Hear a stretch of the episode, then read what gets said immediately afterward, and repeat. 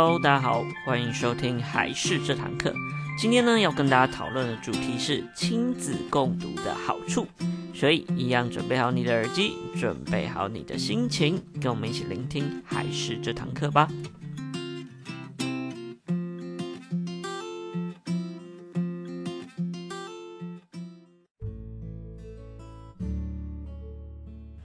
Hello，大家好，我是还是的木须。那我们今天呢，最主要就要跟大家来聊一聊亲子共读这件事情。不晓得大家有没有跟自己的孩子一起有一个共读的时光？那其实像在学校有关于这类型的课程，例如些故事课啊、绘本课啊，其实大家都会有一种共读的概念，就是大家一起来听老师共读。那这已经是现在的甚至幼稚园啊，是一个非常基本基本的课程。所以呢，其实共读呢，对于不论在学校或者在家中，它都是有一个非常好的效果。对于孩子来说，那它的效果也是非常多元的。所以呢，今天就是要来跟大家来讲讲看，那亲子共读到底有哪些好处，以及实际上我们应该要如何操作。那首先，我们先提到亲子共读的好处的部分。其实很多时候，大家其实都知道，其实共读一定都会有很多好处嘛。其实小时候啊，小朋友在婴幼儿的时期啊，他其实有关于像是一些语言的活动啊，语言的一些经验等等的，其实都可以透过共读还有听的方式来帮助他发展听。以及呢，脑部会有正向的发展，并且最简单的就是跟父母亲的一些交流啊，也会有蛮好的依附关系。所以呢，除了像是像刚上述所讲的一些内容之外的话，最简单的就是像小朋友的一些口语表达等等的，这些都是共读的好处。那其实呢，美国的教育部它也有研究，有显示出，其实家中如果常跟小朋友进行亲子共读的小朋友，他在上小学啊，或者是上之后的学校，他的阅读能力啊，还有知识表现都会比没有共读的来得好很多。那所以呢，他的在这些像是语言的表达、语言词汇的能力就是会比较高一点。那相反，如果没有共读的话，他语言能力就会稍微比较落后。那语言能力落后的小朋友啊，就会有比较高的比例会有学习障碍，或者是就是一些恶性循环，因为他可能听不懂。或者是不太了解实际上老师所表达的意义，所以就会导致他上学得不到一些成就感，那自信心就会比较容易受挫，然后会导致上学不开心。那既然上学不开心，就会不想要去上学，就会有一个恶性循环产生。所以呢，有蛮多的学生就是之后的话，就是没有办法毕业，高中没办法毕业，大学没有办法毕业。其实呢，都是会有一些关联性在的。所以呢，其实共读可以增加小朋友他的一些语言能力，就可以尽量的避免掉这件事情。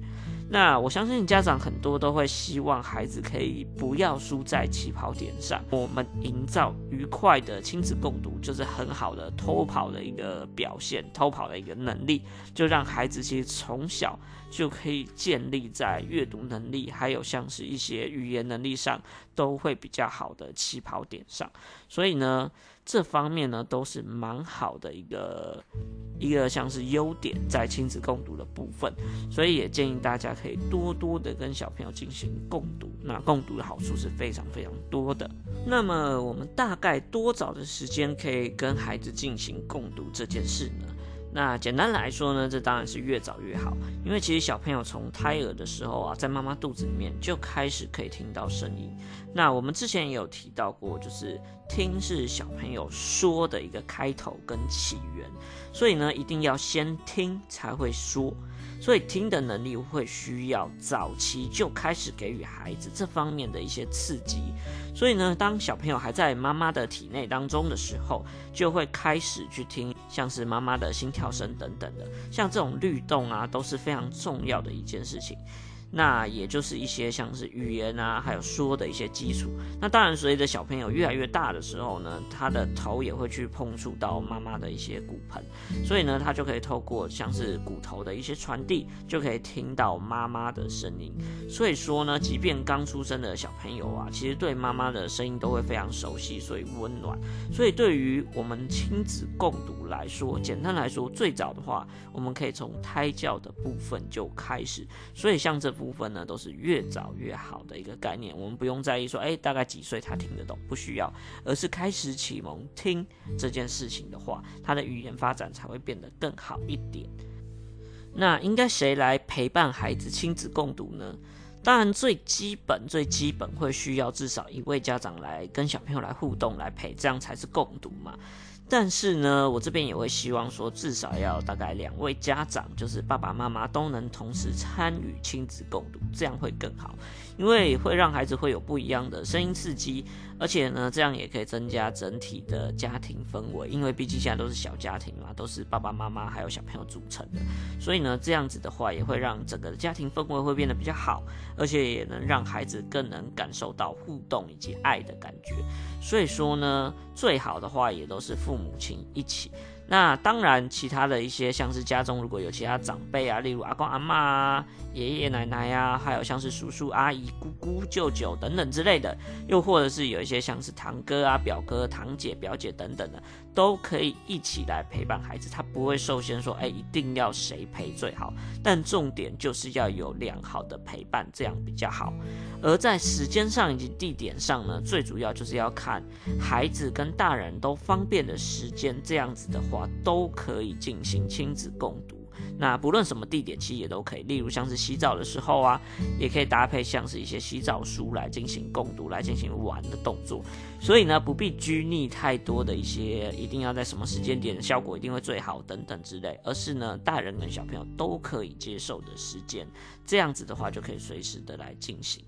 那最后最后这边呢，也提供一些。简单的一些像是亲子共读各年龄层应该要注意到的一些像是孩子的阅读的反应，以及呢共读的一些小技巧。那这边呢，我是查找像是卫福部的一些资料。那大家有兴趣也可以直接上卫福部去查，他们有做影片，也蛮专业的。所以呢，也建议大家可以多用一些像是政府的资源，其实上面也都写得非常的清楚，提供给大家可以去上面找一些你相关的问题。好，那我们就来针对。对今天亲子共读的部分来跟大家说，首先呢，我们先从零到六个月的小朋友来说起。那零到六个月的小朋友亲子共读的时候呢，他听故事的反应会有以下四点。第一个呢，他在比较不专心或者是比较没有兴趣的时候，就会开始一些躁动不安啊，容易哭泣。然后再呢，就是听到爸妈的声音的时候，会开始觉得很开心，然后并且会挥动四肢这样。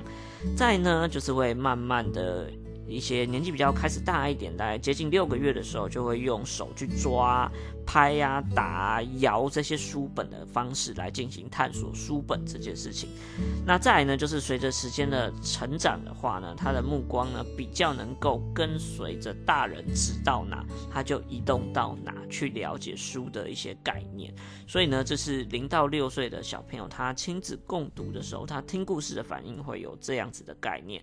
那零到六岁的小朋友呢，我们照顾者可以怎么样做呢？第一个呢，就是如果有察觉到宝宝他比较没有兴趣或者他累的时候呢，可以随时终止，没有关系。然后再来的话呢，如果是小朋友是醒着的时候啊，我们也可以多跟他说话，然后多跟宝宝讲话，这样他的听的能力也会被发展。然后再来呢，可以将小朋友呢抱在怀里，或者是。怀抱的坐在你的大腿上来进行讲故事的动作，这样也可以。然后再呢，我们也可以依照大人跟宝宝的情况呢，每天都可以有一些简单的共读的时间。再呢，在你在讲故事的时候呢，也可以稍微抓着小朋友的手，抓着他的手指这样去点去碰书，然后这样也可以增进亲子之间的连结，那也可以吸引小朋友去注意到书这件事情。那这是零到六个月的小朋友，你在照顾他，以及像是在共读的时候，你可以注意到的一些事情。那零到六个月呢，建议的选书方式的话，可以找一些像是图片它比较鲜明一点，还有比较简单的一些图画书。然后也可以找一些比较咬不烂啊，像是一些塑胶书啊、布书啊、洗澡书等等这种撕不烂，然后咬也不怕它去咬的书，这些都是选择的很好的一些依据，大家可以去参考一下。那接下来呢，我们讲六个月到十二个月的小朋友。那六个月到十二个月的小朋友啊，他在听故事的反应通常会有这样的状况。第一个呢，就喜欢用手去抓捏，还有玩书，甚至是把书放到嘴巴里面的。然后呢，再来呢，他会开始喜欢的坐在大人的膝盖上啊、脚上来看书，然后并且呢，会希望大人来帮他翻书的动作。再呢，就是他注意力会有限，那但是他好奇心会比较强，所以呢，听故事的时候会一直拍出啊，然后或者是一些发出声音的一些动作等等。那再呢，他也会开始模仿大人手指着图画，然后他有的时候可能会咿咿呀呀做一些回应的动作，然后甚至是模仿大人的表情之类。这些呢，都是六个月到十二个月常常见到的一些反应的部分。那再呢，就是我们父母亲可以怎么做呢？这时候我们就要稍微开始指一些图画上面的一些东西，然后来跟他讲说，哎，这东西是怎么念的，然后以及说明图画的书的一些内容之类的。然后开始呢，你可以结合一些生活的经验来跟小朋友讲，不一定要拘束在书里面的一些像是一些内容之类的。然后呢，也不用限制小朋友一定要乖乖坐着，那他也可以边玩啊边听你讲故事，这样也可以。然后再呢，尽量呢，在讲故事的时候可以多多的触摸小朋友，然后可以观察小朋友的一些反应，来调整你自己讲故事的一些节奏，以及呢，像是一些轻重的语气，都可以来进行做一些调整。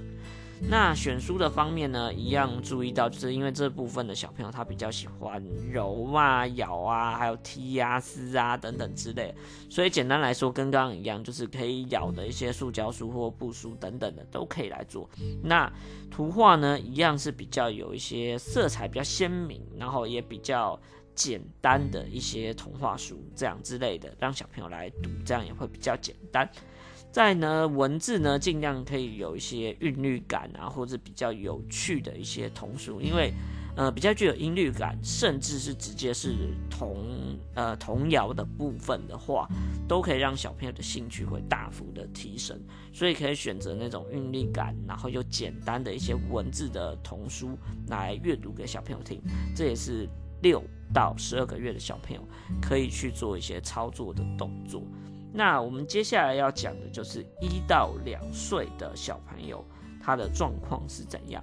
那一到两岁的小朋友呢，他听故事的状况基本上呢，他会能够自己开始坐着，然后来做翻书的动作，然后甚至他会开始主动的拿书去要求大人来跟他一起念，一起来共读这件事情。然后他会喜欢重复看一些他自己喜欢的书，就会开始不断的，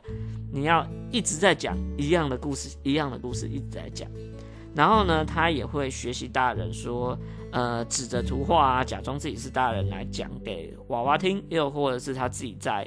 做一些模仿的动作等等。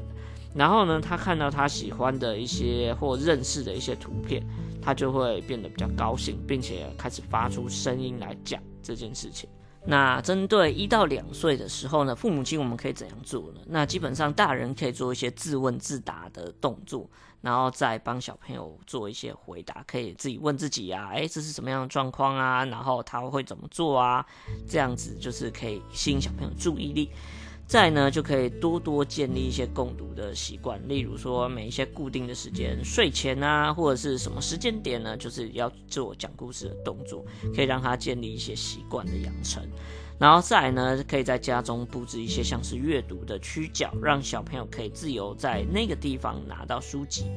那当小朋友比较主动的说，哎，想看书的时候呢，尽量的话不要因为太忙碌，然后一直拒绝小朋友，而是我们可以先跟小朋友约定好时间，这样，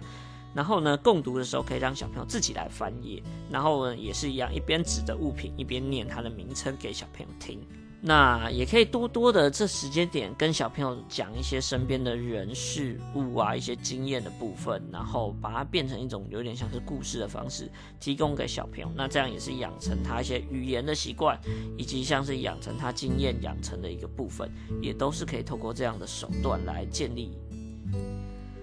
那在呢选书的部分的话呢，就注意到，就是我们可以选择小朋友比较喜欢的一些或比较流行的一些童书。那句子当然是有一些韵律性，这样会比较好。那文字尽量少，这样也会比较简单操作。那这时候的话，可以变成是选用比较厚纸版的书，或是玩具书等等，让小朋友可以开始自己操作的书籍开始多起来，这样会比较好。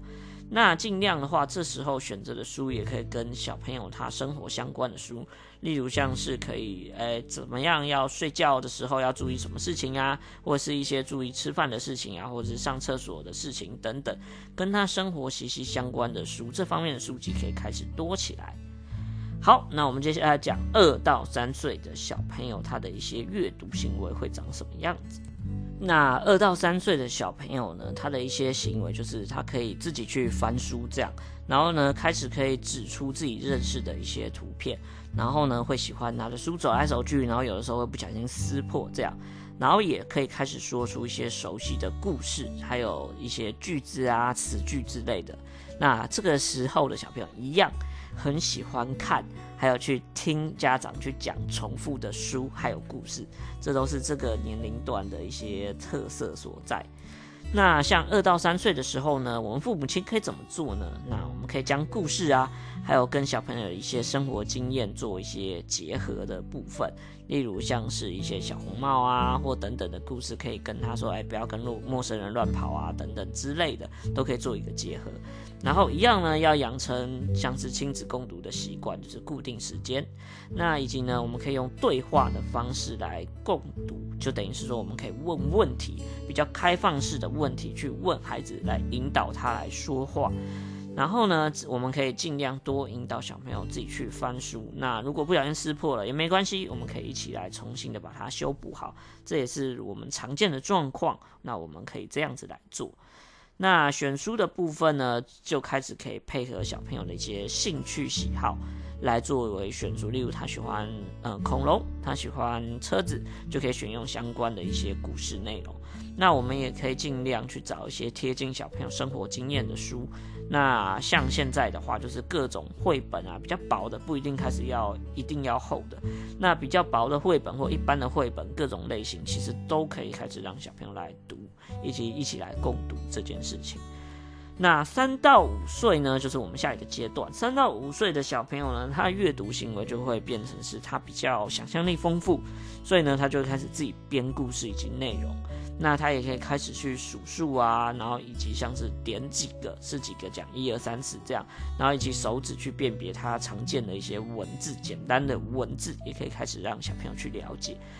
那他开始可以去主动的讲出自己喜欢的图书的故事内容，去跟别人分享。这样，那他也会对不一样的人，例如说对一些其他的小朋友啊，像是对宠物讲啊，对自己的布娃娃讲，说他的故事的整体内容会变得比较完整以及完完善一点，然后就会去模仿大人来在讲述、在教的这个过程。这是这个阶段这个阶段的小朋友常见的事情。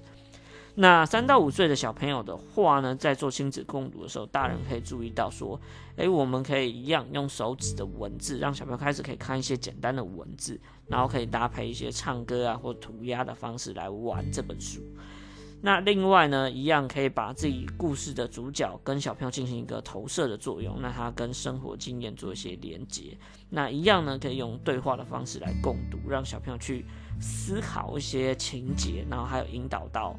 这本书正确的要让小朋友了解什么样的概念，因为每本书都会有每本书的一些想传达的一些思想或是一些想法的内容，所以呢，像这部分的话，就可以直接跟小朋友来做一个引导的动作，让他去做思考这件事情。那建议的选书的部分呢，我们就可以多做一些比较故事情节比较重的一些书，然后也可以再来的话，就是让小朋友自己去选他自己喜欢的书，包含这时候像是一些字母的书啊、数字的书啊，以及像是 b u r p l e r 的书，当他开始有兴趣的话，都可以让小朋友来做一些学习以及共读。的事情。好，所以呢，这就是今天的整体内容，最主要就跟大家讲一下共读的优点，以及我们如何执行它在各年龄啊、各个分层的状态，大家都可以用不一样的方式去跟小朋友做共读这件事情。所以说呢，今天就提供这些建议给大家，希望对大家有一点帮助。那我是还是的木须，那喜欢听我们的内容的话，记得要订阅一下我们的频道，以及到我们粉丝团按赞一下，拜托。那我们一样，下个礼拜再见，拜拜。